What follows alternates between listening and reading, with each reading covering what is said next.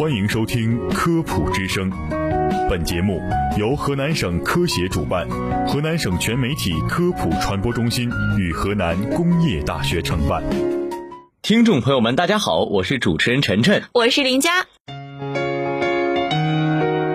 民以食为天，食以安为先。食之本不仅在于美食之色、香、味，更在乎美食之新鲜、安全。就让食安天下带您一起探索食品安全的世界。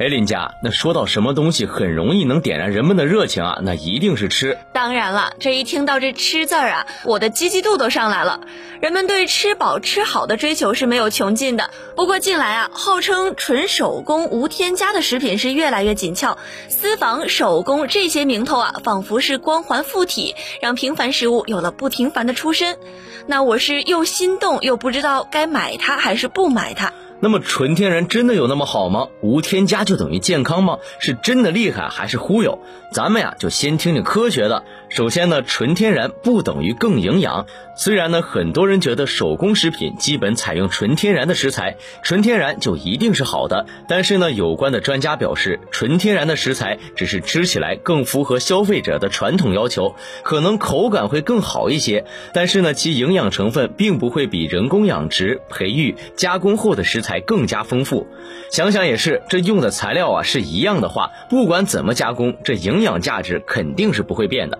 那也就是说啊，过分的追求纯天然，并不能摄取更多的营养。比如有些妈妈担心奶粉的安全问题，考虑给孩子选择更天然的鲜奶。但其实对于鲜奶来说，配方奶粉才是用不饱和脂肪酸代替了饱和脂肪酸，那蛋白质的结构也会更加的科学，更利于吸收。婴幼儿的奶粉呢，通通过适当的添加牛磺酸、多种维生素、氨基酸和矿物质元素等营养强化剂，能保证宝宝在各个生长发育阶段呢，获得更加合理和均衡的营养，满足人体生理活动的正常需要，可能会好心办了坏事儿。没错，那么除了营养并不占优之外，手工食品呢还可能因为没有经过相关的检测而含有一些有毒有害的物质，比如说土法压榨的花生油，由于没有精炼环节，虽然这种花生油闻起来特别的香，但是黄曲霉素超标的可能性啊也是非常的大。而正规企业加工的花生油，由于从原料就有严格的把关措施，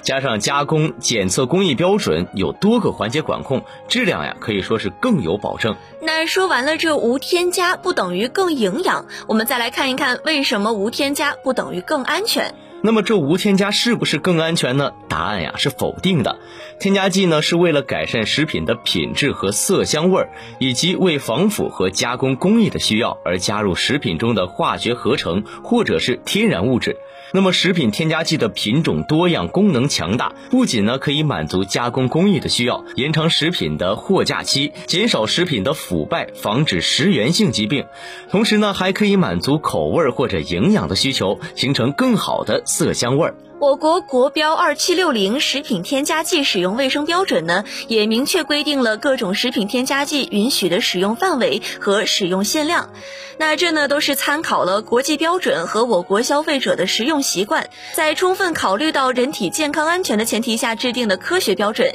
因此啊，合理适量的使用添加剂，不仅不会影响人体健康，还可以延长保质期，保障食品安全和优化营养和口味。那么纯手工制作的食品啊，可能确实如同宣传的那样，没有添加防腐剂、抗氧化剂等食品添加剂，但是呢，它们更容易出现腐败、变质等问题。尤其是纯手工的食品，主要通过网络去销售，更容易在运输的过程中出现质量的问题。也就是说，没有添加剂反而增加了食品的安全风险，效果可以说是适得其反。另外啊，绝对的无添加，很大概率上都是一个伪命题。毕竟食用盐中有抗结晶剂，食用油中也有抗氧化剂，醋里有防腐剂。宣称绝对无添加的制作者啊，除非是自己晒盐酿醋，否则一定是使用了含有添加剂的原材料的。那么还要着重说的呢，就是手工的并不等于更好吃。研究表明啊，相对于加工的食品而言，手工的食品对于食材的选择更加的多样，季节性会更强一点。